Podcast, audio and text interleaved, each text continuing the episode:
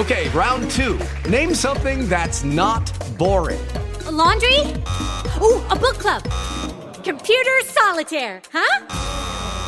Ah, oh, sorry, we were looking for Chumba Casino. That's right. ChumbaCasino.com has over 100 casino style games. Join today and play for free for your chance to redeem some serious prizes. ChumbaCasino.com. No purchase necessary. Full prohibited by law. 18 plus terms and conditions apply. See website for details. Mm-hmm.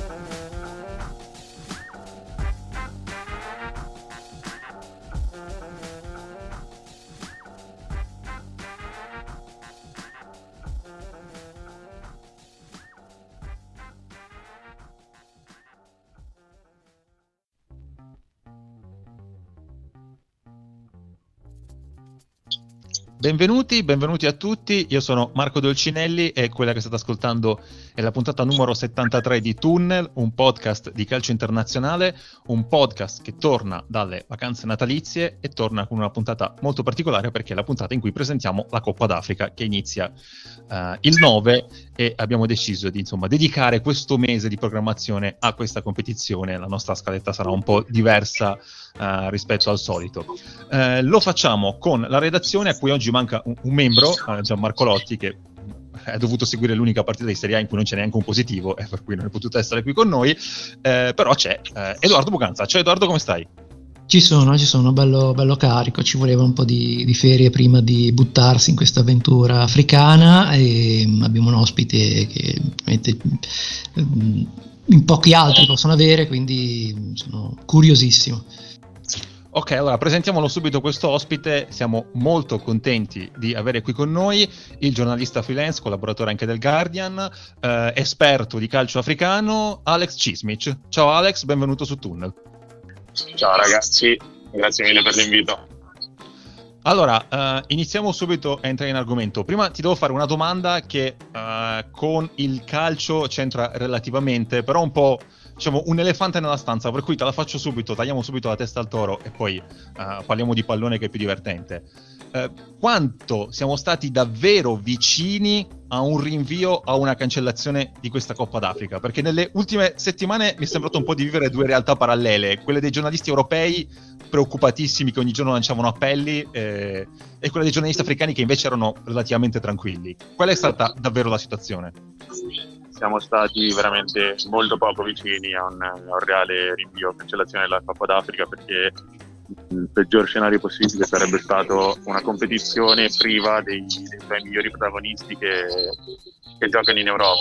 Eh, bisogna considerare che, questa, che il Camerun aveva subito già un rinvio perché avrebbe dovuto ospitare la Coppa d'Africa del 2019 poi eh, assegnata solo cinque mesi prima del calcio d'inizio all'Egitto per ritardi nella costruzione di impianti, infrastrutture e per questioni di sicurezza. Eh, una Coppa d'Africa che era stata assegnata al Camerun già dal 2014 ai tempi di Issa Hayatou, eh, ex presidente del, della CAF camerunense. Quindi sono eh, sette anni che il Camerun aspettava questa Coppa d'Africa, rinviarlo addirittura a cancellarla perché onestamente non ci sarebbero stati altri eh, periodi dell'anno in cui poterla inserire tra mondiali e, ed altri impegni. Eh, avrebbe voluto dire eh, un'enorme perdita di soldi per, eh, per, il comitato organizzatore locale, per il, per il paese organizzatore, per la CAF e, e, sicuramente la perdita di dignità per tutto il calcio africano che avrebbe visto nell'anno in cui eh, tutte le competizioni continentali eh, sia per club che per nazionali eh, hanno avuto luogo, avrebbe visto la, la propria essere rinviata o, ripeto, addirittura cancellata. Sì, anche perché mh, c'è da dire che hanno avuto però la buona idea, secondo me, di mh, fare diciamo, le prove generali con la Coppa delle Nazioni Africane svolte appunto in, in Camerun, adesso mi confondo, non so se era 2020 o 2021, non ci capisco più niente con questi spostamenti, però mi ricordo che comunque l'avevamo anche seguita e mi pare che sia andato tutto bene, ecco, come prove generali. Ovviamente però eh, il discorso lì era ovviamente la, quella competizione per i giocatori che giocano nei, nei propri campionati, eh, far venire appunto gente da, da, tutto il resto del mondo è un'altra cosa a livello organizzativo, però quella prova generale era andata bene, ecco, mi pare. Certo, esattamente, si, è, si sarebbe dovuto disputare ad aprile 2020, eh, proprio il periodo del, del, primo lockdown, poi è stata rinviata a gennaio 2021 e chiaramente non, non comporta, eh, non ha le stesse esigenze di una Coppa d'Africa, eh, diciamo, della Coppa d'Africa che può, eh, per cui possono essere convocati anche i calciatori che militano lì fuori del continente, però come, come hai detto bene è stata una prova generale che è andata bene, ma infatti bisogna parlarsi chiaro. Il problema non è la Coppa d'Africa eh, di per sé, il problema è che la Coppa d'Africa è, sarebbe arrivata nuovamente a metà stagione, avrebbe portato via numerosi calciatori importanti ai maggiori club europei e questo eh, dà fastidio. Questo è il punto principale, non bisogna girarci troppo intorno. Sì, infatti sì, sì. era era un fastidio già quando, diciamo, negli anni passati, quando non c'era il problema Covid, figurarsi in questa situazione che eh, insomma non è l'ideale, ma lì c'è. Sì, certo, però c'è, c'è, una sostanziale differenza se prendiamo come lasso di tempo gli ultimi dieci anni. Eh, nel 2010, se ci soffermiamo all'Italia, eh, l'Inter fece partire il solo Samuel Eto'o, la Juventus il solo Mohamed Sissoko e il Milan la giovane meteora Dominica Dia, il ganese quest'anno i calciatori africani costituiscono la, la, colonna vertebrale del Napoli, metà della mediana del Milan e ci sono tanti altri singoli calciatori che sono fondamentali per le squadre italiane. Eh, penso a Musa Barro per il Bologna, Colli per la Sampdoria, eh, non so, eccetera, eccetera. Quindi la, la, la differenza è sostanziale. Sì, sì. sì eh, diciamo che è aumentato anche l'importanza del, della colonia di calciatori africani in Europa, per cui questo insomma, provoca anche tanti problemi. E dopo ci sarebbe da fare un discorso che purtroppo non abbiamo tempo, ma sul rapporto tra il calcio europeo e il calcio africano. Va, questo va, eh, va, a essere davvero un problema molto vasto. Direi di entrare subito a parlare della competizione di calcio, che secondo me è più divertente e è più bello. Altra domanda banale, ma che insomma va fatta quando si fa questo tipo di presentazioni. Um, le squadre favorite, eh, chi secondo te va in Camerun eh, per vincere? Io ho qualche nome in testa, ma insomma, immagino che sono quelli di tutti, ma volevo sentire un po' anche la, la tua opinione poi magari anche quella di Edoardo. Eh, L'Algeria su tutte, eh, non perde le 34 partite ufficiali che salgono a 40 se consideriamo anche la Coppa d'Arpa che ha vinto battendo in finale la Tunisia 2-0 a dicembre in Qatar. E è una nazionale che ha potuto lavorare due anni e mezzo in più con Jamel Belmadi quindi è una nazionale che ha continuità, è una nazionale che ha inserito altri elementi nuovi oltre eh, alla, al, diciamo, come posso dire, alla, alla, rosa che ha vinto due anni fa in Egitto, penso a Zorgan ehm, oppure a Ben Rahma del West Ham. E poi dopo l'Algeria sicuramente c'è il Senegal, finalista insieme appunto agli algerini due anni fa, eh, sempre per un discorso di continuità, perché questo è un punto chiave eh, quando si parla delle, delle, nazionali africane, cioè molto spesso gli allenatori vengono scelti non per scelte tecniche, ma per, per altre motivazioni e non si riesce a dare continuità a un progetto. Eh, quindi in questo caso Algeria e Senegal eh, hanno un vantaggio rispetto alle altre. Sotto queste due metterei sicuramente il Marocco. Poi le altre vengono tutte qualche gradino più in basso, tutte le altre nazionali, soprattutto dell'Africa eh, subsahariana, che sono tradizionalmente, tradizionalmente eh, vincenti come il Camerun, il Ghana, e, oppure anche la stessa Tunisia tornando al Nord Africa. Edo, tu invece cosa vedi tra le... No, no, con, concordo assolutamente, ovviamente. E, ehm, sì, non mi convincono neanche, per esempio, altri nomi, Costa d'Avorio, Nigeria, per varie questioni. Dimenticavo la Nigeria, giustamente. Es- più proprio la Nigeria ovviamente che ha cambiato anche ha avuto la bella idea di cambiare allenatore eh, poche settimane fa quando il vecchio allenatore che io mh, non stimavo il, il vecchio eh, Ror aveva già diramato le prime convocazioni poi ha detto eh, no va bene sei, sei esonerato. E tra l'altro hanno eh, preso poi Peseiro il portoghese che però non parteciperà alla Coppa d'Africa farà diciamo da osservatore e andrà Eguaven che è il, l'ex insomma comunque anche nazionale che mh, eh, insomma ad interim sarà lì. Diciamo e poi vabbè al di là del fatto del discorso di, di, di, di varie convocazioni non andate a buon fine per varie insomma è un nella Nigeria è veramente una, una polveriera, e, mentre la Costa d'Avorio eh, in realtà è sempre un, un buona, un'ottima rosa, presenta sempre delle ottime rose, ma manca sempre qualcosa e anche l'allenatore che è il vice di Renard eh, mi sembra quasi proprio uno che è un, una brutta imitazione ecco, di Renard, però poi magari eh, mi smentirà, però intanto è già andato fuori dai mondiali, è stata una, una grossa delusione. Um, ho, ho, raccolto, ho, raccolto, ho, raccolto, qualche informazione in più, mh, mm, non diciamo... Mh, mm, eh, non so quanto possa essere utile, però seguendo l'Arab Cup, che non so se anche te Alex hai seguito di recente, sì, certo anche se si sono presentate quasi, lì c'erano mi pare sei nazioni che erano, saranno qua in, nella Coppa d'Africa, eh, certi si sono presentati anche con i ranghi quasi eh, pieni come non so, anche la, la, Tunisia, anche l'Egitto praticamente, a parte Salah ovviamente, ma per tutto il resto era nella stessa squadra, c'era anche il primo allenatore Keirosh, mentre altre tipo l'Algeria, la, il Marocco eh, si sono presentati proprio con una squadra B, non presentando neanche l'allenatore, cioè l'Algeria non c'era Belmadi, c'era Bouguerra, tra l'altro ex giocatore che si ricorda era un ex, gran difensore del Rangers, con vice Mesbah, verrà, un, verrà un brivido magari a qualche tifoso milanista e invece il Marocco anche lì non ha presentato Ali Lozic che tra l'altro insomma allenatore veramente che sta facendo, eh, sta creando anche qualche problema, nel senso lasciando fuori dei nomi importanti tipo Ziyech e altri, eh, che si è presentato appunto col suo vice. Ehm, L'Algeria comunque pur presentato con la nazionale B praticamente l'ha vinta abbastanza facilmente, anche se in finale in realtà la Tunisia mh, aveva fatto forse meglio, però vabbè, l'ho, l'ho vista un po' e mh, mm, insomma è stato comunque interessante, ecco. Ehm, comunque sì, sì, concordo comunque con tutto quello che hai detto te. Mm, ehm, non so se vuoi dire qualcosa una precisazione. Vai, vai, vai. Una precisazione. Non sono esattamente le nazionali B, erano più un ibrido, perché certo, per esempio certo, sì, sì, dicevo B poteva... per, per, sì, sì, eh, diciamo delle, um, un mix. Comunque è stato anche interessante perché hanno potuto presentare anche giocatori giovani e, e o addirittura eh, riesumare detto così con un termine brutto giocatori che sembravano persi tipo nell'Algeria eh, è stato capocannoniere miglior giocatore del torneo Brahimi che io avevo completamente eh, rimosso, che fosse ancora, non, non, dico in vita assolutamente, ma eh, fosse un giocatore di calcio, in realtà è ancora giovane perché pensavo fosse molto più vecchio e insomma ha dimostrato di poter essere ancora, tant'è che eh, si è conquistato la convocazione anche in questa Coppa d'Africa e probabilmente potrebbe anche partire titolare per dire.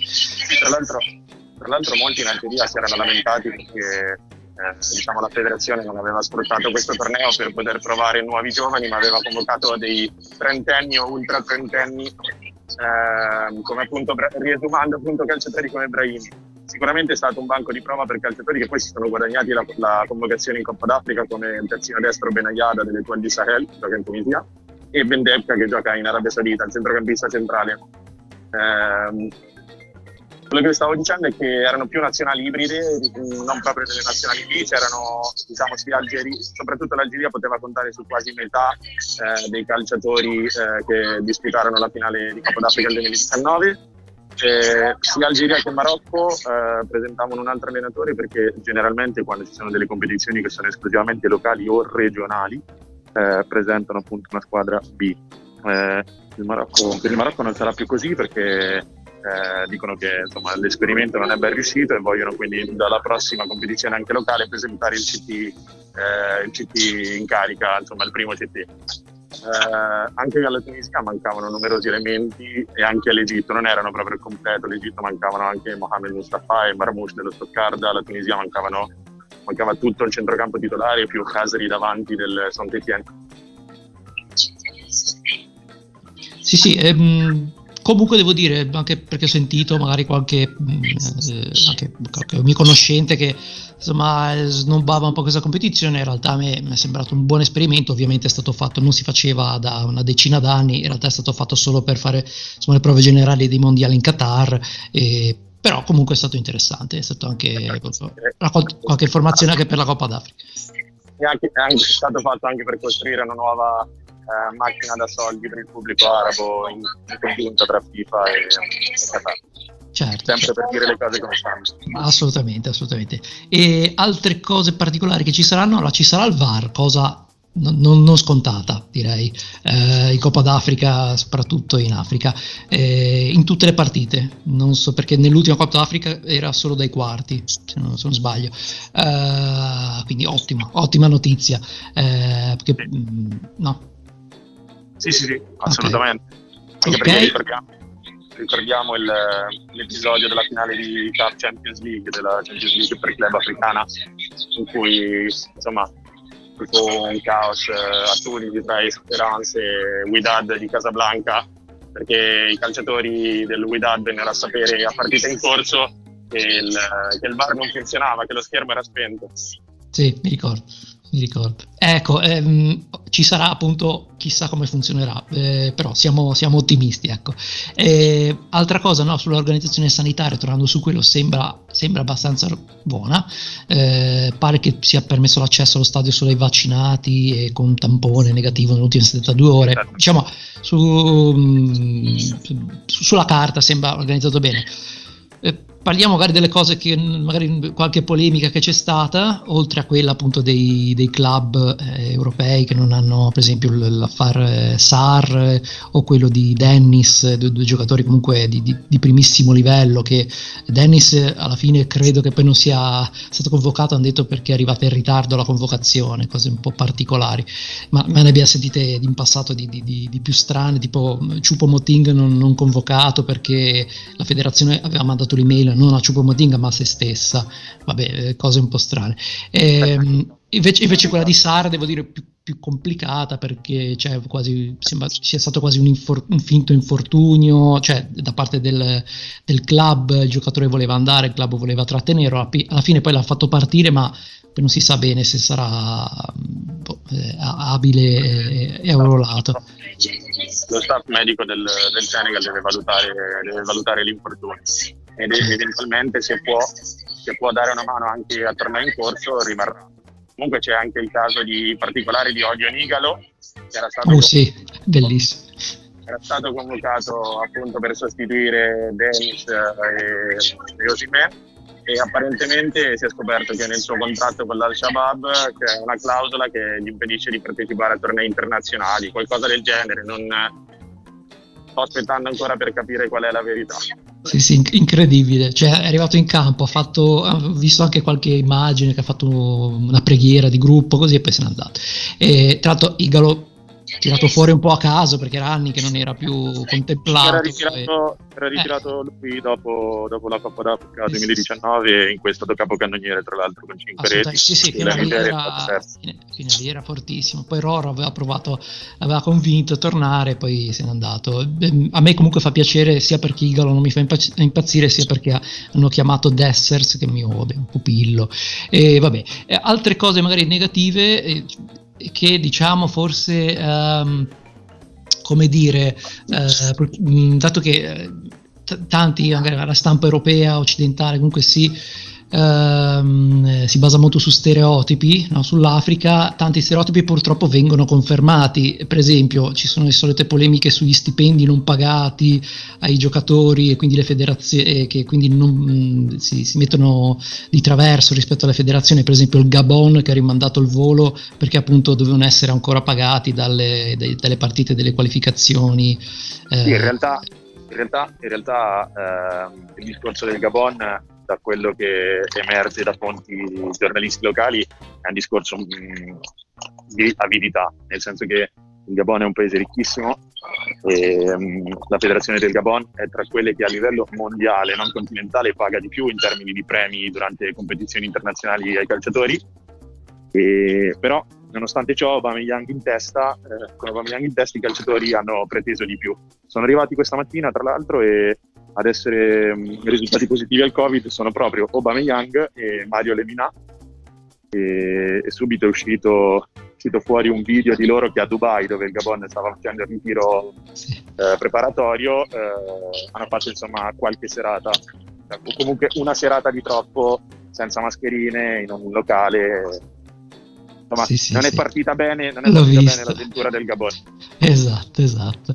E poi altre cose, vabbè, inger- le solite ingerenze governative, ma lì vabbè, lo sappiamo che tanti governi africani sono eh, appunto mh, mm, sono situazioni molto molto particolari, vabbè, co- con la cosa tra le più particolari, quelle della Guinea eh, avevamo fatto anche una puntata in cui avevamo spiegato un po' il discorso del, del colpo di Stato, eh, del colpo di Stato militare, adesso appunto ci sono questi militari e c'è questo il, il comandante che ha detto che insomma se non, se non vincete eh, ci dovete ridare i soldi che vi abbiamo dato per andare in Coppa d'Africa, beh queste cose un po' anche folcloristiche oppure speriamo che sia così, e, um, o, alt- o, anche altre cose tipo le solite cose molto più folcloristiche tipo a livello di, di, di Santoni, quel Santone del Camerun che ha detto che ha, che ha sognato la, la, vittoria del Camerun, eh, ma co- queste cose sono... Anche quello il, il Marabut del, del, Senegal che ha sognato la vittoria del Senegal. Esa, esatto, perfetto, e con anche cose magari anche un po' più gravi, ma che eh, non credo che siano solo a livello af- di Africa, eh, è molto particolare perché tipo la Sierra Leone, che l'altro non è neanche una delle,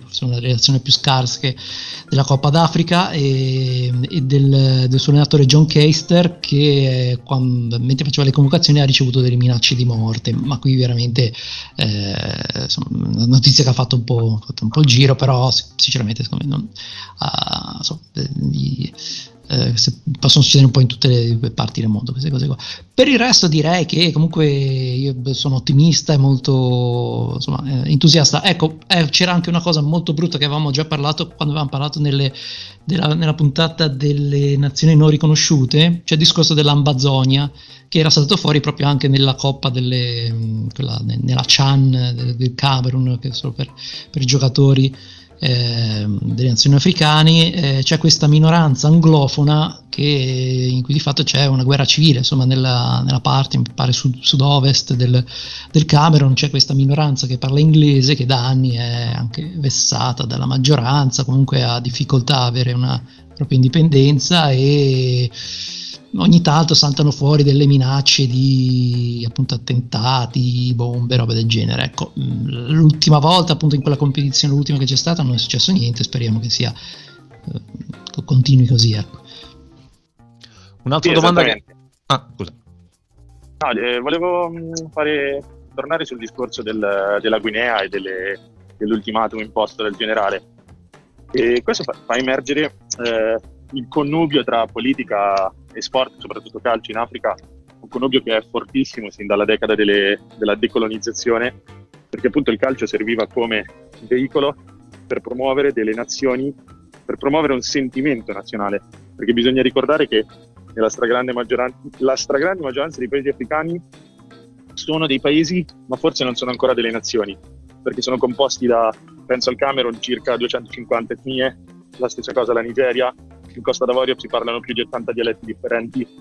Quindi eh, il calcio è stato inteso da subito come un, un, uno strumento per poter appunto promuovere l'unità nazionale e il governo in carica, chiaramente. Parlando un attimo, quindi tornando un attimo anche un po' al, al, al torneo in sé, eh, abbiamo detto sì. le favorite e per quanto riguarda invece possibili sorprese, pensi che ce ne possano essere? E se sì, quale squadra secondo te è da tenere d'occhio che potrebbe insomma, fare un cammino inaspettato? Anche in Coppa d'Africa c'è la classica, la classica nazionale che viene considerata sempre come un outsider. E per l'Africa si tratta del Mali. E il Mali sono ormai uh, due o tre edizioni che viene considerata come l'outsider della competizione e tutti i giovani gioielli che sono venuti fuori dai successi della nazionale Under 20 in Coppa d'Africa Under 20 eh, nel 2019, sempre se non erro, eh, sono cresciuti, hanno maturato esperienza, ci sono i vari eh, Aidara, Samasefu, eccetera, che sono cresciuti nel, nella scuola calcio, diciamo, sono stati cooptati dalla scuola calcio della Red Bull e quindi potuti, hanno potuto completare la formazione in Europa.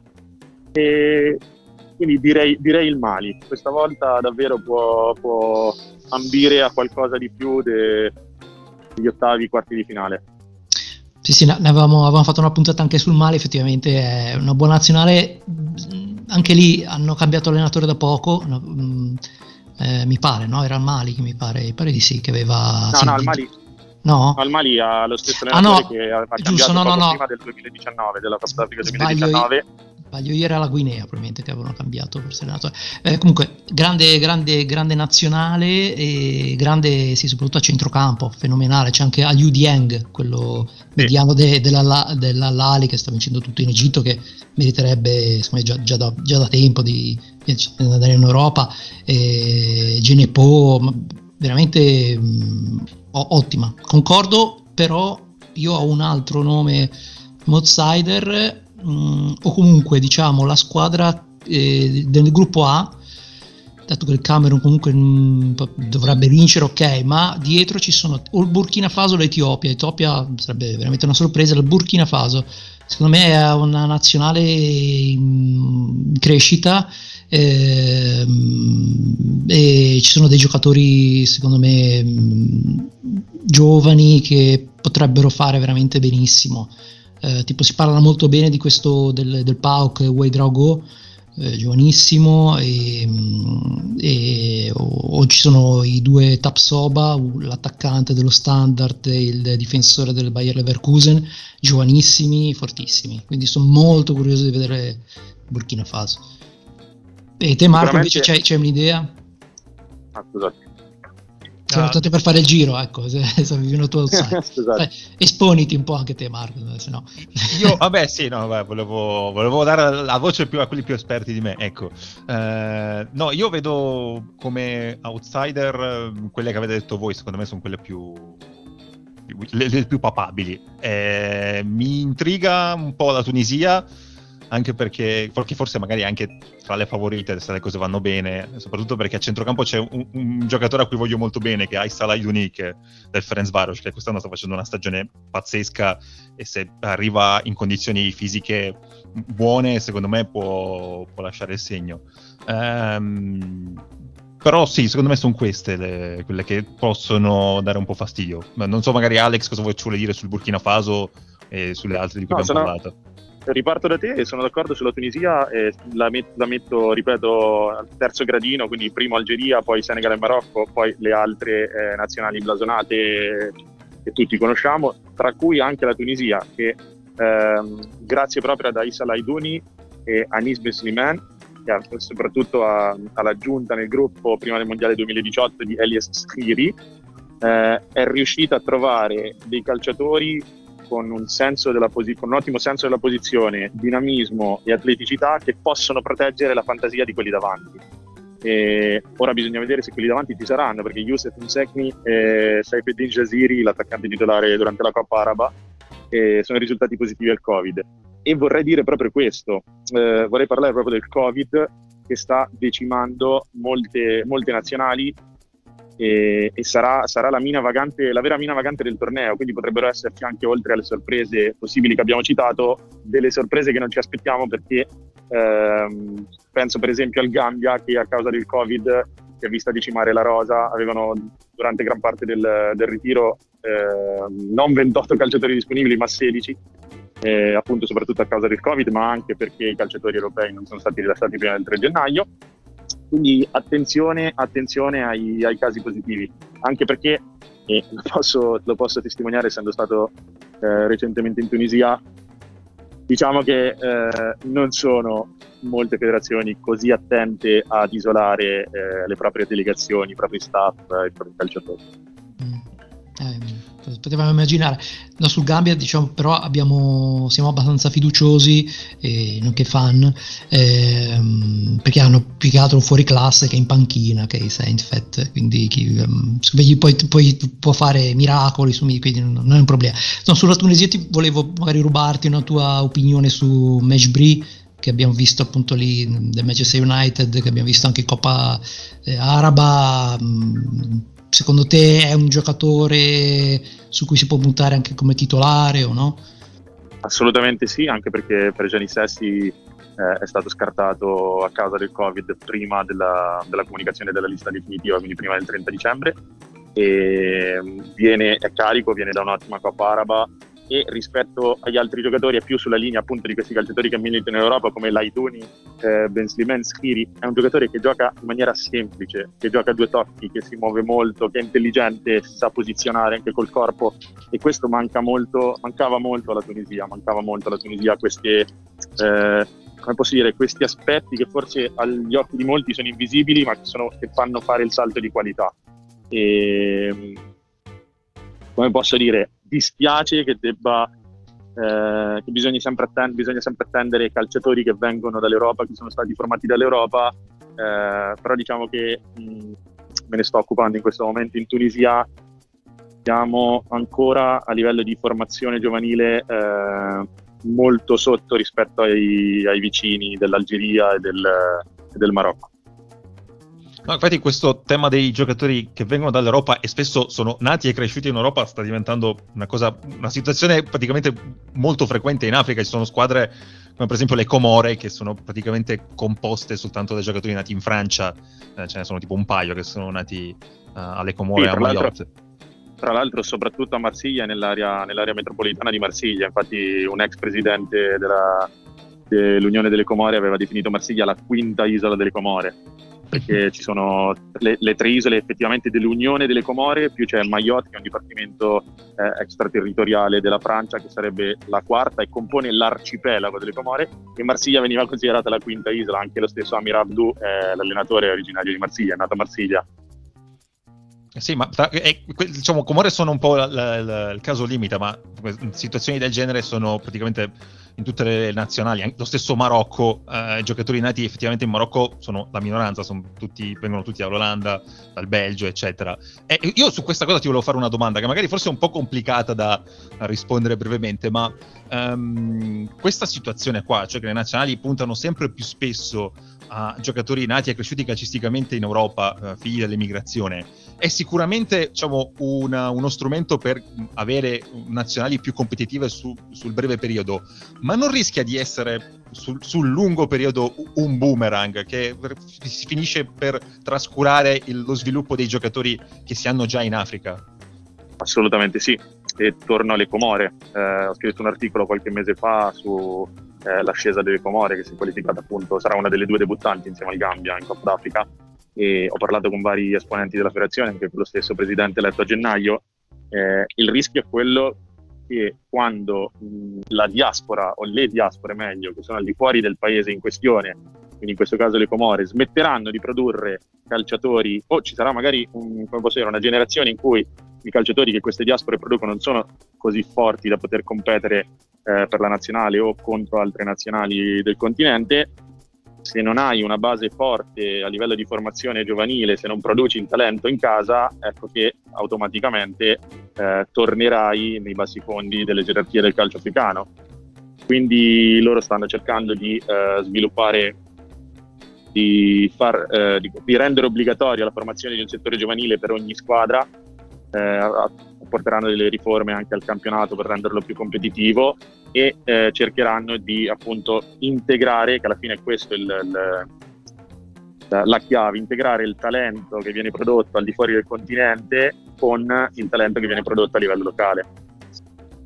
Sì, alla fine di, finisci per dipendere anche dal lavoro degli altri, se gli altri non fanno quello che dovessi fare, esattamente, tu diventi fregato. Esattamente, eh. esattamente.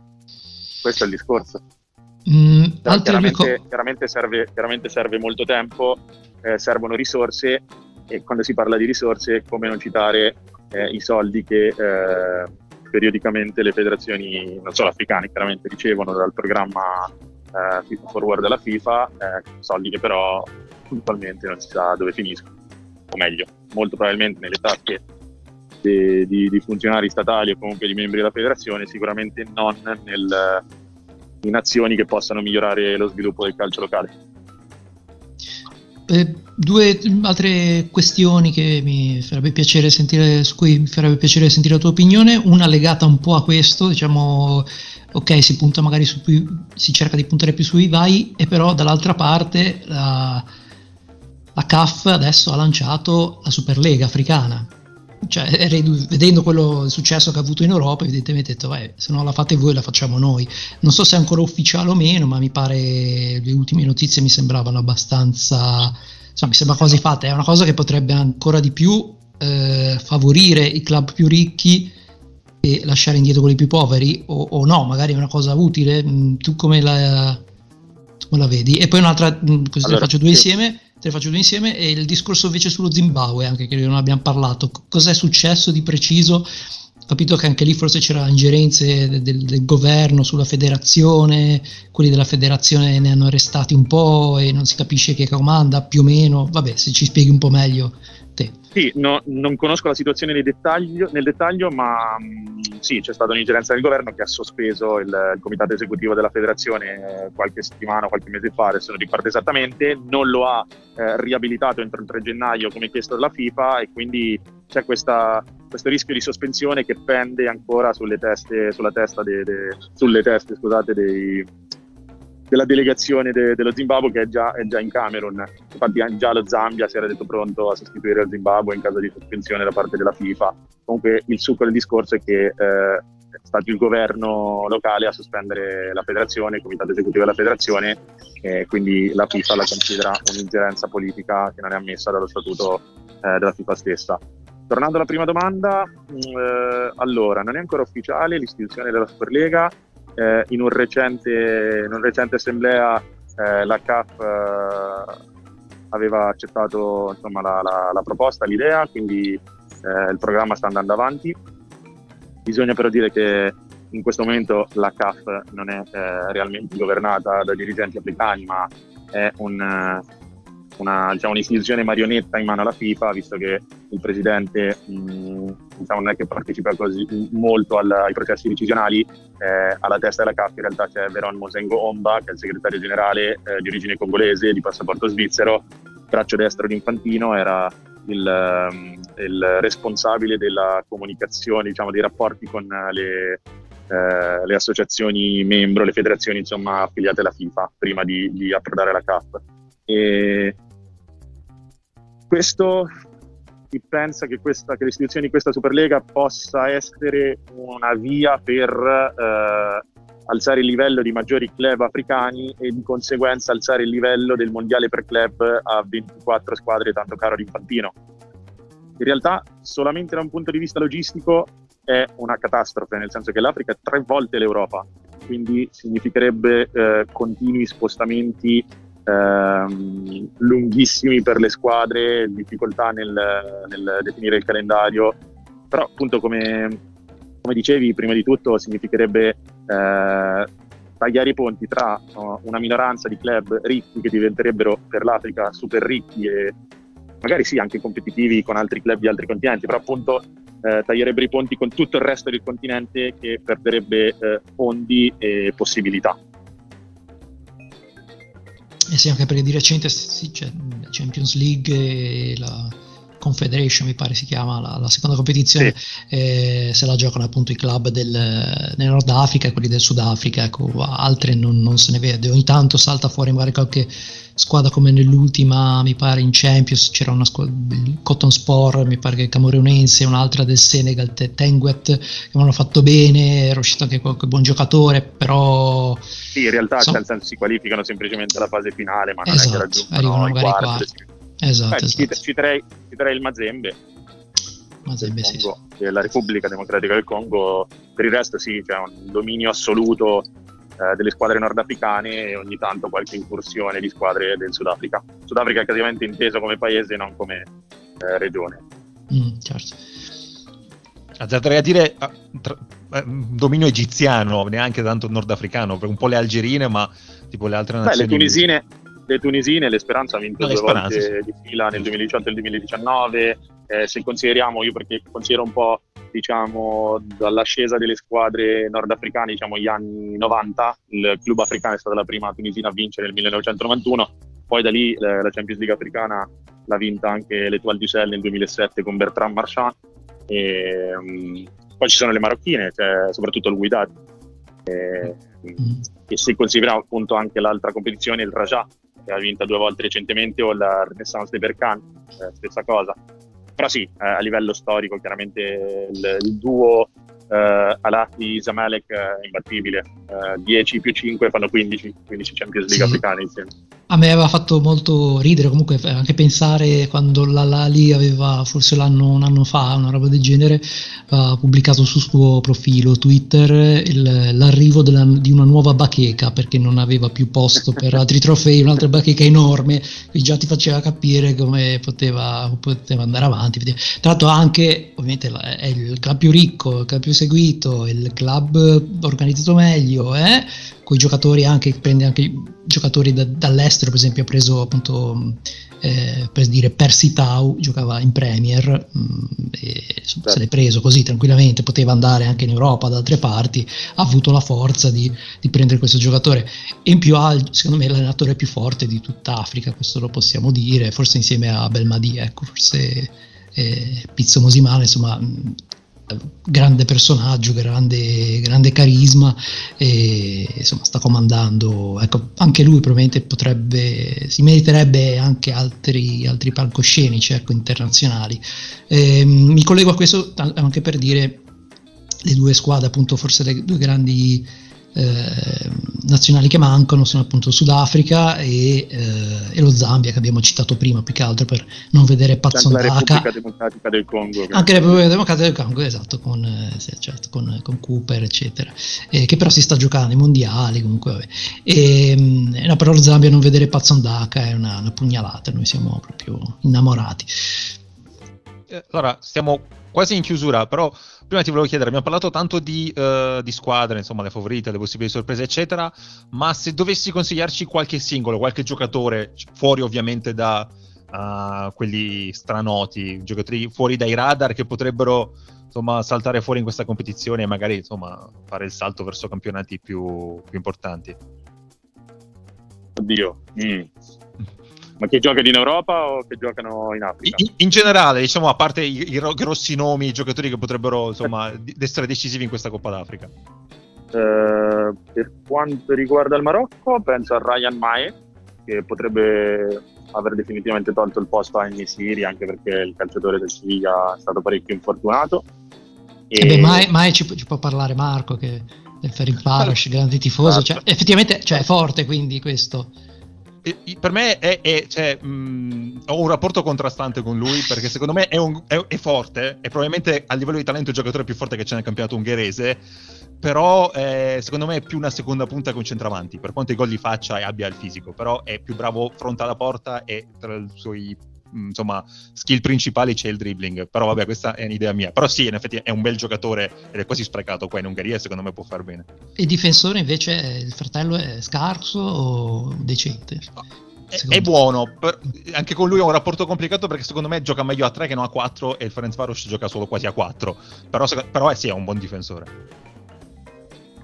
Poi c'è Mohamed Mustafa, attaccante de, dell'Egitto, che aveva fatto già un'ottima impressione alla, Coppa d'Africa Under 23 che serviva per qualificarsi al torneo olimpico del, del 2020, poi inviato al 2021, eh, con anche l'aggiunta recente di Omar Marmouche dello Stoccarda.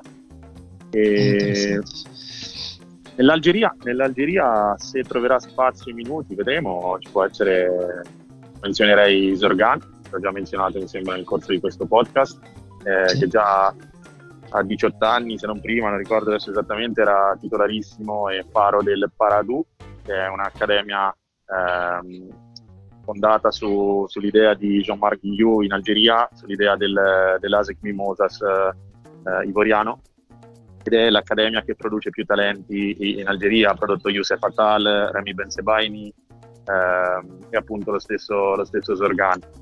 Eh, scendendo più giù, eh, Beh, direi Sulemana del GAN, che sta, facendo, sta impressionando in Francia con il Rennes. E potrebbe essere una, diciamo, la competizione internazionale per nazionale che lo, che lo consacra. Mm. Peccato e... che non ci sarà Kudus, qualche non, non, è chiaro perché comunque è stato inserito ah. all'interno della lista definitiva, non è chiaro eh. ancora questo caso. Ho capito che era infortunato, vabbè comunque vedremo. Eh, sì, non è, Magari, speriamo ci sia. Ecco. Situazioni, ci sono molte situazioni poco chiare, purtroppo eh, abbiamo già elencato i motivi e questa è una di quelle situazioni, come appunto le situazioni di SAR e altre.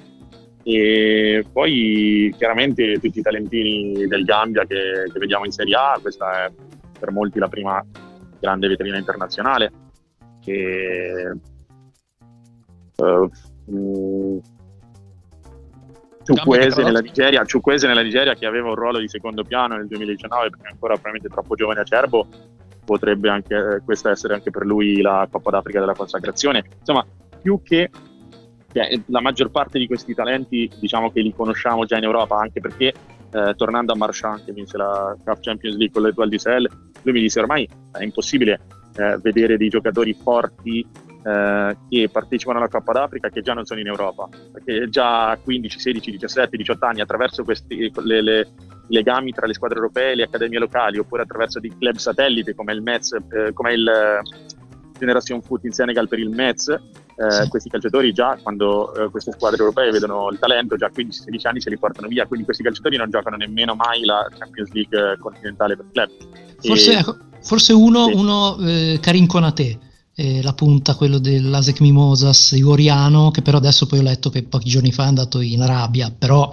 comunque un giocatore che mm, però non so quanto, quanto, quanto spazio potrà avere anche perché c'è questo discorso sui giovani nelle nazionali, soprattutto africane, noto, non dico nonnismo, no, però dico mh, mm, c'è un po' di... Eh, ehm, eh, non so, cioè, forse un po' troppo rispetto verso gli anziani. Comunque rispettare le gerarchie. Esatto, esatto. Le gerarchie. Sì, sì, C'è questa è una di molte società, di molte società, di molte società africane. Beh, sempre adesso mi viene in mente un esempio recente, eh, nella Tunisia, la finale della Coppa d'Araba, eh, Youssef Insekni, capitano, che se riuscirà a superare il Covid e disputare questa Coppa d'Africa, la, disputerà la settima Coppa d'Africa consecutiva e arriverà a uno del record di Rigobert Song e Ahmed Hossein dell'Egitto. Eh, sfinito, fisicamente non ce la faceva più, l'allenatore toglie Meshbri, che ne aveva ancora molto, perché è giovane, perché è carico, perché è in rampa di lancio, e lascia Msekni scelta criticatissima e scelta che dipende chiaramente da, da, un certo timore nel togliere quello che è l'emblema della nazionale, il capitano. Quindi sì, questa è una tendenza presente in molte società, molte società africane, quindi di riflesso in molte federazioni nazionali africane però in queste competizioni succede spesso che magari la prima partita va male e quindi già dalla seconda si rivoluziona, si, fa, si cambia tutto, si, se ne approfitta per cacciare via magari qualche vecchio e dire eh, dobbiamo passare, quindi mettiamo qualche giovane, quindi vedremo. Però. Sì, poi nella Costa d'Avorio, nella Costa d'Avorio c'è il caso interessante di Wilfred Zaha, che dovrebbe esserci dopo che aveva chiesto di non essere convocato a Bomel per l'ultima finestra delle nazionali del 2021, perché diceva che ogni volta che viaggia per il continente africano, poi quando torna in Europa sta sempre male. E questo è, mh, mm, mh, mm, apre il discorso per quello che riguarda l'adattamento di calciatori che sono nati, cresciuti o semplicemente cresciuti in Europa che poi devono riadattarsi ai vari contesti africani che sono molto differenti per ambiente, eh, clima, infrastrutture, igiene, eh, professionalità appunto de- de- delle federazioni, eccetera. Stessa cosa era successa con Aubameyang e, e anche con Condogbia eh, con la Repubblica Centrafricana sì, sì. che per uh, Aubameyang per un po' di tempo aveva rifiutato di andare, comunque ha minacciato di, di non andare più, di non rispondere alle convocazioni perché non c'era, eh, cioè l- il trattamento non era professionale, quindi aveva paura di farsi male e poi dover tornare rotto, tra virgolette, al club. Di recente è successo forse anche con Andy Delort eh, all'Algeria, ma non so se è quello il problema o se perché ha litigato. Insomma, aveva detto che comunque voleva rifiutare la convocazione, voleva concentrarsi sul Nizza, così giocare. Belmadi ovviamente ha messo, ha messo, una croce sopra e basta. Sì, chiaro. No, no, non mi è chiaro il motivo, però diciamo che in patria, in, patria, in Algeria Andy Delor non, da molti non è apprezzatissimo perché diciamo che molti pensano che si sia ricordato di avere origini algerine solo per partecipare alla Coppa d'Africa 2019 e non per reale interesse. Esatto. Un po', un po', come ha scritto l'amico Gianmarco, non è presente di Aller per la Costa d'Avorio, però eh, che, che, adesso diciamo ha difeso spada tratta la, la, Coppa d'Africa, però fino a qualche anno fa non ci pensava minimamente e aspettava la Francia. L'ha scritto Gianmarco, Marco, no, non prendiamo, se ne prende la responsabilità lui. Bene, dai, allora... finché, non si parla, non si parla con i dirigenti interessati non, no, no, non riusciremo a capirlo, però diciamo che, beh, come succede anche in altri, in altri contesti, in altre federazioni, diciamo, calciatori che ormai da tantissimo tempo, ma è legittimo e va benissimo così, accettano una nazionale piuttosto che l'altra per eh, motivi professionali. Sì, succede da tutte le latitudini, basta vedere tutte le polemiche che ci sono ogni volta in Italia con, con gli oriundi brasiliani o argentini. Per cui, Esattamente. Mm. Allora, purtroppo il tempo a nostra disposizione è tiranno e dobbiamo liberare Alex, però davvero grazie, spero magari che ci potremo risentire nel corso del prossimo mese insomma, per, per dei piccoli aggiornamenti per cui davvero grazie per essere intervenuto e buon viaggio perché Alex si sta dirigendo proprio in Camerun e sarà sul posto a vedere la competizione. Ti invidiamo molto, devo essere sincero. Grazie mille ragazzi, assolutamente troveremo il tempo per risentirci e aggiornarci durante la competizione, mi fa molto piacere.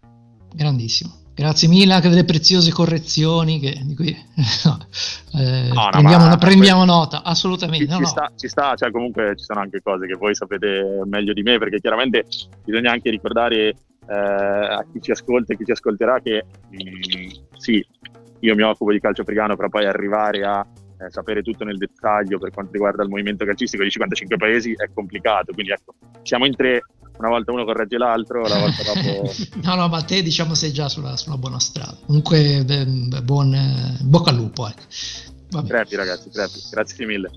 Grazie ancora. Ciao ciao. Ciao ragazzi, buona giornata. Bene, quindi questo era l'inizio della nostra programmazione uh, sulla Coppa d'Africa. Cerchiamo di seguirla il più possibile. Uh, se ci riusciamo, magari commenteremo anche qualche partita su Twitch. Lì però è un po' più complicata perché la situazione dei diritti TV uh, non è semplice. In Italia sono su Discovery Channel, credo, le partite Discovery Plus o qualcosa del genere. Non, non, eh, e, e, in Ungheria credo che nessuno abbia comprato i diritti proprio, per cui non so dove vedrò io queste partite. Dovrò andare di streaming uh, non particolarmente leciti, però insomma, uh, vedremo. Comunque ogni puntata mh, mm, avremo aggiornamenti su quello che sta succedendo uh, in Camerun e useremo, useremo, molto anche il nostro canale Twitter per... per informarvi a dovere. Dovremmo inventare un hashtag come abbiamo fatto per gli europei. Vabbè, ci, ci penseremo, ecco. Um, passiamo alla parte finale della puntata. C'è un momento Camarà, che però è un momento Camarà diverso dal solito. Perché ho provato, eh, non vi parlo di un Camarà, eh, ma eh, ho fatto un punto, sta, un riepilogo statistico dei Camarà presenti alla Coppa d'Africa. Um, Ottimo. Eh beh, era doveroso, anche se, come avete sentito anche prima, la situazione è molto, diciamo, um, fluida da questo punto di vista, perché tra Covid, infortuni, eccetera, è probabile che quello che vi dico oggi magari domani non vale più perché qualcuno è andato via, è stato riconvocato un altro, per cui insomma prendete da quelle pinze. Però, allora, um, in questa Coppa d'Africa ci saranno ben 15 Camarà tra Camarà con la C e Camarà con la K, che insomma è uh, un bel numero. Uh, tra questi abbiamo 8 Camarà con la C, tra cui 4 della Guinea Liscia, che adesso che ci penso, prima non mi è venuto in mente, la Guinea liscia è, secondo me, eh, una delle... Po- la mia possibile sorpresa. Secondo me è una bella squadretta, soprattutto a centrocampo. Tu cosa ne pensi, eh, Sì, però è partita malissimo, eh, perché ho visto che è andata in Ruanda a fare la preparazione, ha, fatto, ha, ha preparato due amichevoli, la prima ha perso 3-0 con Ruanda. secco così, no? non benissimo. E poi appunto era loro, perché prima mi sono confuso, era la Guinea che ha cambiato allenatore da, da poco, Mm, centrocampo fortissimo, il resto... Mm. Quindi eh, vedremo, sì. vedremo. Eh, ma la Guinea è come l'Italia prima dei mondiali, se fa male le, le amichevoli prima, ah, poi giusto, ci eh. sta. Uh, poi abbiamo un Camarà con la Cina, la Guinea-Bissau, uno nel Mali e ben due nella Mauritania, tra cui Cassa Camarà di cui abbiamo parlato qualche settimana fa. I Camarà con la C, con la K, scusate, sono invece sette, tra cui 6 nella Sierra Leone, che è ufficialmente la squadra con più Camarà in generale, CK, quello che volete, e uno nella Mauritania, che è quindi l'unica nazionale della Coppa d'Africa ad avere un Camarà con la C e dei Camarà con la K. Insomma, ha entrambe le, le versioni e noi apprezziamo molto um, questa cosa. Uh, c'è anche da sottolineare che rispetto alla precedente Coppa d'Africa c'è una uh, crescita vertiginosa dei Camarà, perché nella scorsa Coppa d'Africa erano soltanto tre eh, con la C e, e, poi un allenatore con la K, e invece quest'anno siamo oltre 15, siamo 15, insomma, eh, è esplosa un po' la, la maglia dei Camarà, come tra l'altro avete visto su internet la, il nuovo singolo di Marco Violi, eh, insomma, che è un po' la nostra canzone preferita. Esatto, ma comunque sono sempre troppo pochi. Diciamo Beh, sì, sì, quello, quello chiaro. Quello chiaro. Ehm, poi cosa abbiamo Ma scusa, volevo farti una domanda, cioè in queste statistiche, sai quanti Camarà invece con la C o con la K sono, non sono andati alla Coppa d'Africa, il numero? Beh, per, facendo una sottrazione, credo 350 a naso, che, insomma, per cui c'è grosso margine di crescita, ecco, insomma, come, come vedete. Anche se, insomma, tanti sono europei in realtà ormai, però vabbè, insomma, uh, vedremo cosa ci dirà il futuro e vedremo quali tra questi Camarà sarà protagonista alla Coppa d'Africa le mie fiche le sapete, sapete, già su chi le punto, ma vabbè, su, sul buon Aghibu, ma uh, vediamo come andrà. Ehm, cos'altro c'è da fare oggi? C'è, ci sono da annunciare uh, i vincitori dei Ciamballa d'Oro, il nostro premio uh, di fine anno, che è stato un clamoroso successo, lasciatemelo dire, perché abbiamo avuto almeno un centinaio di voti per ogni categoria, e insomma, considerando che si tratta di premi che possono capire soltanto la gente che ascolta Tunnel, è un risultato secondo me straordinario, grossa crescita uh, rispetto alla scorsa edizione, per cui grazie a tutti quelli che hanno partecipato, grazie a tutti quelli che hanno rilanciato i sondaggi e ci hanno aiutato, e, insomma è stata, è stata, una bella esperienza e ormai sta diventando una bella tradizione molto divertente. E, un po' un momento um, in cui la, la fan base di Tunnel si riunisce e si, um, come dire, si, si, celebra da sola, ecco, per non usare altre espressioni molto uh, poco educate. Eh, allora, chi ha vinto questa edizione uh, dei Ciambala? Eh, andiamo categoria per categoria. La categoria miglior polemica è stata vinta, e purtroppo sono, sono, dispiaciuto che non sia qua per ritirare il premio, da Gianmarco Lotti e la sua polemica contro uh, la FIFA. Insomma, premio doveroso che già l'anno scorso gli è scappato perché era contro un mostro sacro come Giulio Vicenzo, però quest'anno finalmente eh, Gianmarco ha preso quello che, che si meritava. Un premio che forse andrebbe intitolato proprio a Gianmarco. Un premio proprio il premio Coca-Cola Ciambala d'Oro per la miglior polemica. Mi piace, mi piace. pensare eh, eh, secondo posto per, eh, per, la polemica tra me e Dumfries. Eh, ma purtroppo c'è stata un, un, una carenza di energia negativa nei miei confronti verso Dumfries perché mi ha fatto vincere un paio di giornate al giochino, per cui io, io ho voluto bene, secondo me questa cosa si è un po', è un po sentita. Um, altra categoria, eh, una categoria, quella dove c'è stata la vittoria più netta, scontata anche perché lo sapevamo, ma la, la categoria miglior leggenda eh, che è stata dominata dall'inizio dall'uomo unto che ha vinto con il 62,2% dei voti, sembravano... Sì, no, faceva tanto anche la foto, secondo me, proprio la, il fotogramma che hai messo eh, era bellissimo. Sì, sì, è vero, quello secondo me ha contribuito. Sembrava, sembrava un'elezione tipo quelle de- regionali in Veneto in cui Zaia vince con il 65%. Tra l'altro anche Zaia volendo un po' uomo unto, vabbè, lasciamo stare, vediamola qua prima di beccare una denuncia. Ehm, altra categoria dove secondo me c'è stata una delle sorprese eh, di questi sondaggi, la miglior, categoria miglior stemma che è stata vinta dall'Electricité du Cambodge eh, con il 50,4% dei voti, addirittura maggioranza assoluta. Io onestamente eh. non me l'aspettavo, non so tu. Tutti gli elettricisti hanno votato. E... Ci deve essere un, una grossa percentuale di elettricisti nostra, tra i nostri ascoltatori. Eh, tornando ai Camarà, il premio per il miglior Camarà è stato invece vinto da quello forse più noto, per cui quello l'ha aiutato, Glenn Camarà, il finlandese Glenn Camarà, che si è portato a casa questo trofeo con il 37% dei voti. E, insomma, sì, perché forse hanno, hanno, inteso migliore proprio a livello tecnico e quindi effettivamente era quello più, più forte, ma, però non so se intendevamo quello o... Ma, mm, era, cioè, ognuno poteva interpretarlo come voleva. Eh sì, è però anche bello che insomma lasciare queste interpretazioni libere e poi i nostri ascoltatori possono scegliere cosa, cosa premiare in tutto questo. Eh, categoria miglior nome, eh, anche qua una vittoria abbastanza netta che è quella di Caniggia Ginola Elva con il 48,3% dei voti, insomma direi vittoria meritata anche qua perché il nome era onestamente molto molto bello e insomma si meritava questo premio. Poi abbiamo un'altra categoria mh, scontata forse, ma che ha vinto con meno scarto di quanto mi aspettassi, ossia il miglior mezzo di locomozione, che è stato vinto ovviamente dalla macchina di Anguilla, parcheggiata uh, dietro la porta, con il 43,3% dei voti, e però lasciatemi sottolineare anche la performance della, della, macchina di Marco Casagrande con il 13,5% dei voti, che considerando che è stata una cosa che abbiamo visto tanto noi e voi, nessuno di voi altri, è insomma è, sorprendente. È vero, perché te non hai messo il fotogramma anche della... È vero, è bello questo, eh, a pensarci. Uh, un'altra sorpresa invece clamorosa, secondo me, è stata la debacle nella categoria miglior so- uh, somiglianza della uh, opzione Danilo Pereira Noce, che io mi aspettavo potesse vincere con larghissimo scarto, invece è stata ultima con il 9% e ha vinto con ben il 55% dei voti Mohamed Sesto Marco Pioli. Beh, beh. Eh, secondo, qua secondo me ha influito la, la, come dire, l'importanza della violination in queste settimane si è fatta sentire prepotentemente. Per cui, insomma, premio meritato. Tra l'altro, eh, amici giornalisti italiani all'ascolto, questo non è bullismo, ok?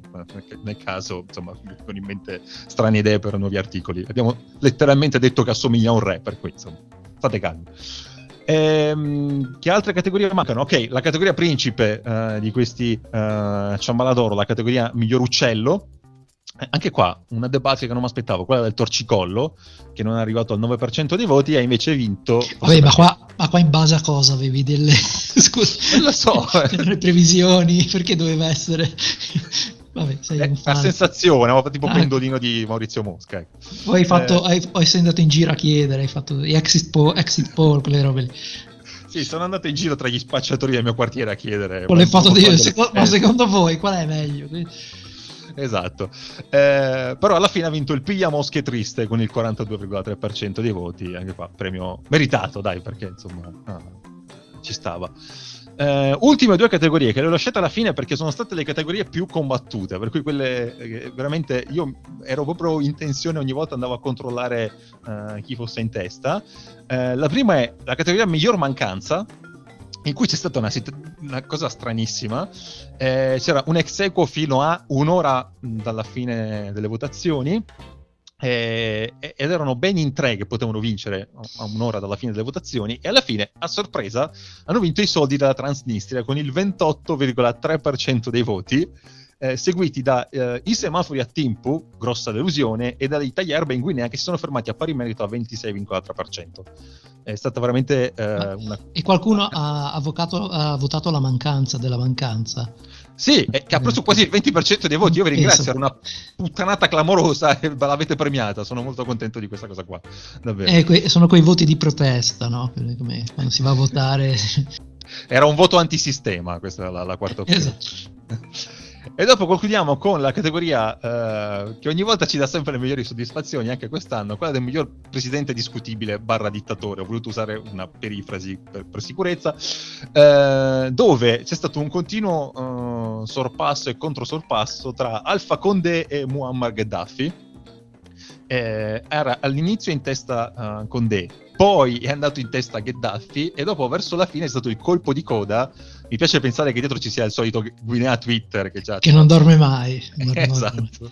Due, due, esatto. Uno scontro tra due maestri, maestri di stile, eh, tra l'altro. Sì, vero, bravo. Diversi, ma eh, ugualmente. Due icone di stile. Certo. E alla fine ha vinto Alfa Condé con il 37,4% dei voti, Gheddafi si è fermato al 35,5%, per cui insomma uh, Condé è stato deposto ma si può consolare con questo, con questo prestigioso premio. Uh, lo, lo, farà sicuramente felice, mi piace pensare così. Uh, dopo ho dato anche 4 ciamballa d'oro, diciamo, a onore senza votazioni perché o erano inutili oppure non, non, non avevo cazzi di trovare quattro opzioni. Uh, però insomma bisogna, uh, bisogna citarli. Uh, la migliore abitazione che non poteva che andare alla casa di Licio Gelli ad Anguilla. Certo. Se non sapete di cosa sto parlando, andatevi ad ascoltare quella puntata, che è stata probabilmente una delle cose più divertenti che abbiamo fatto, divertenti sia per noi che per voi. Uh, il miglior animale, anche qua c'era un solo nome quest'anno ed era il cane Aldo di Gianmarco, che insomma ci ha, che aveva scelto, sì. Esatto. Uh, poi abbiamo la categoria miglior cacciatore di contratti che non potevamo che qua non darla a i, uh, Stefano Cusin e Fabio Lopez a pari merito perché insomma li abbiamo avuti in puntata ci hanno regalato due ottime puntate che anche queste consiglio di andare a riascoltare. E, e poi e questa insomma è un po' una autocelebrazione per noi tre eh, la categoria migliore improvvisazione a noi tre Uh, Gianmarco Lotti, Edoardo Buganza e Marco Dolcinelli per la puntata sulle isole Salomone, perché questo è un, un piccolo dietro le quinte che vi voglio svelare. Eh, per quella puntata dovevamo avere un ospite, di cui non farò il nome, eh, che però eh, ci ha bidonato la sera stessa mentre già stavamo registrando delle cose per quella puntata. Per cui siamo trovati all'ultimo secondo a improvvisare completamente una puntata che non avevamo preparato. E insomma, spero non si sia eh, non, so, non, so, se appunto sperare che non, non, si sia capito o sì, perché se no allora eh, perché ci prepariamo, no? se, se, non ho capito la differenza potremmo improvvisarle sempre. No? sì, cioè, è vero anche questo.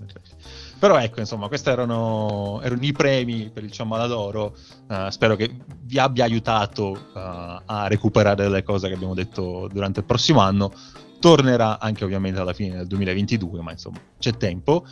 Però eh, il vostro coinvolgimento con Tunnel non è finito perché eh, l'abbiamo scritto su Twitter, ve lo dico anche qua, ehm, stiamo preparando un'altra cosina per le prossime settimane e eh, insomma a noi ci fa piacere se ci mandate una lista di calciatori che voi considerate calciatori molto tunnel.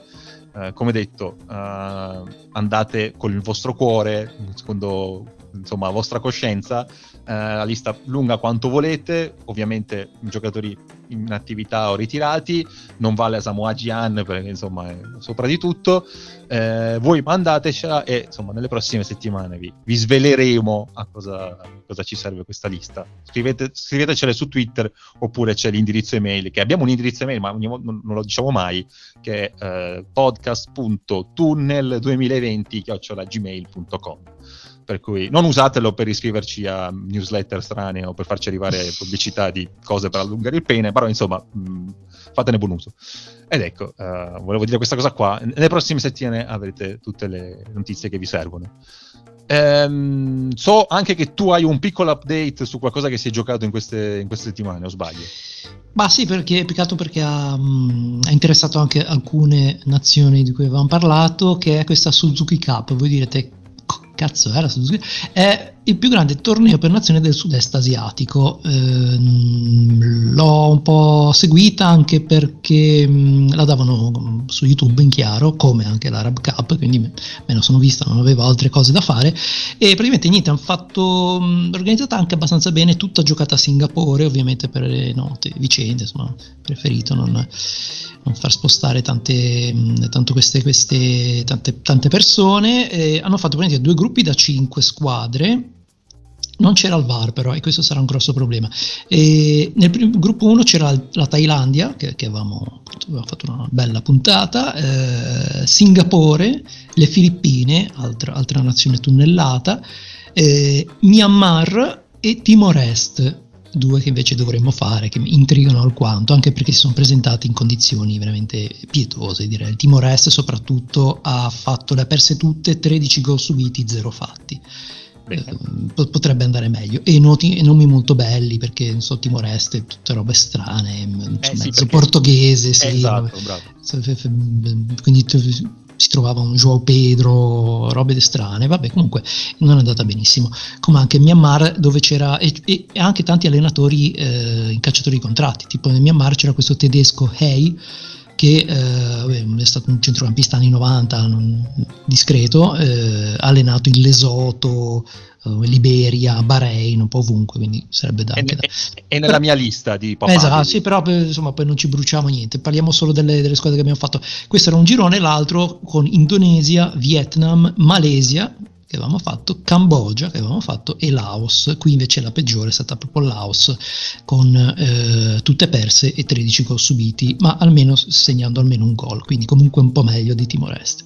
Ehm, cose particolari, niente, pass- passavano le prime due di questi due gironi e poi si affrontavano, e qui non ho capito perché, in uh, due sfide, andata e ritorno, però se si giocava sempre lì perché non, fatta di... non ho capito perché hanno fatto questa cosa, però eh, vabbè. E comunque sono passate praticamente nel primo la Thailandia, ovviamente a punteggio pieno, eh, vincendole tutte, e Singapore che ha preso un po', cioè è arrivata davanti a, alle Filippine, che comunque hanno fatto loro, mh, allenati da un CT inglese, con un sacco di giocatori di, di, di, origini diversissime, c'era gente nata in Spagna, Germania, Svezia, Inghilterra, anche uno, uno finlandese, un certo Kekkonen, vabbè qui qualcuno riderà, però eh, si chiama così, e ovviamente c'era anche il nostro Kenshiro Daniels, che ha fatto qualche, qualche minuto, ma non, c'è un panchinaro purtroppo, avrei voluto vederlo di più. E c'era anche un italiano, attenzione, Cristian Mangar, Marangon Rontini, nativo di Bagno a Ripoli, che avevamo forse citato, però zero minuti giocati. Cioè, è andato lì almeno un minuto, fateglielo fare, niente. Va bene. Ehm, qui sono passate queste due, mentre nell'altro sono passate l'Indonesia, eh, squadra fortina, e il Vietnam, eh, mentre la, la, la, Cambogia di Honda non, c'era, non era in panchina, ma comunque era lì, si vedeva che era lì. Adesso non ho capito bene ancora che ruolo abbia, però eh, era lì. L'ho visto. Uno spettro se... si aggirava per la panchina. No, no, l'ho visto lì che palleggiava mentre gli altri ah, si okay. allenavano. Quindi, no, c'era fisicamente proprio, ho visto una, una clip, poi non, non, so cosa abbia. E, mm, e c'era, vabbè, ovviamente quello più forte, Watanaka Chan, che avevamo citato, che era l'unico che era giocato anche in Giappone, vabbè, di genere si vedeva che era quello più forte, ma mm, veramente nient'altro. Eh, nella Malesia si sperava di meglio, infatti hanno esonerato poi il tecnico alla fine di questa, di questa competizione, e, mm, anche qui si sperava molto meglio. E tanto, eh, so se vi ricordate, nella puntata della Malesia avevano mh, mm, iniziato a naturalizzare, no? eh, tipo c'era un kosovaro, avevano eh, naturalizzato Krasnici e anche un gambiano, Sumare mi ricordo e mi ero esaltato ai tempi, non c'era nessuno dei due, c'era solo un naturalizzato, una, l'attaccante Guilherme, che però non ha fatto, credo che abbia fatto forse un gol, neanche uno, non lo so. Quindi, insomma, Malesia male, molto male. Il Gambia Qui, produce talmente tanti giocatori che ormai li dà agli altri. Li dà agli altri, esatto. Quindi vabbè, sono arrivate le semifinali, Thailandia, Singapore, eh, anzi no, le semifinali sono state Singapore, Indonesia e eh, Vietnam e Thailandia. Eh, Thailandia è stata abbastanza semplice, ha vinto la prima 2-0, la, la seconda ha gestito.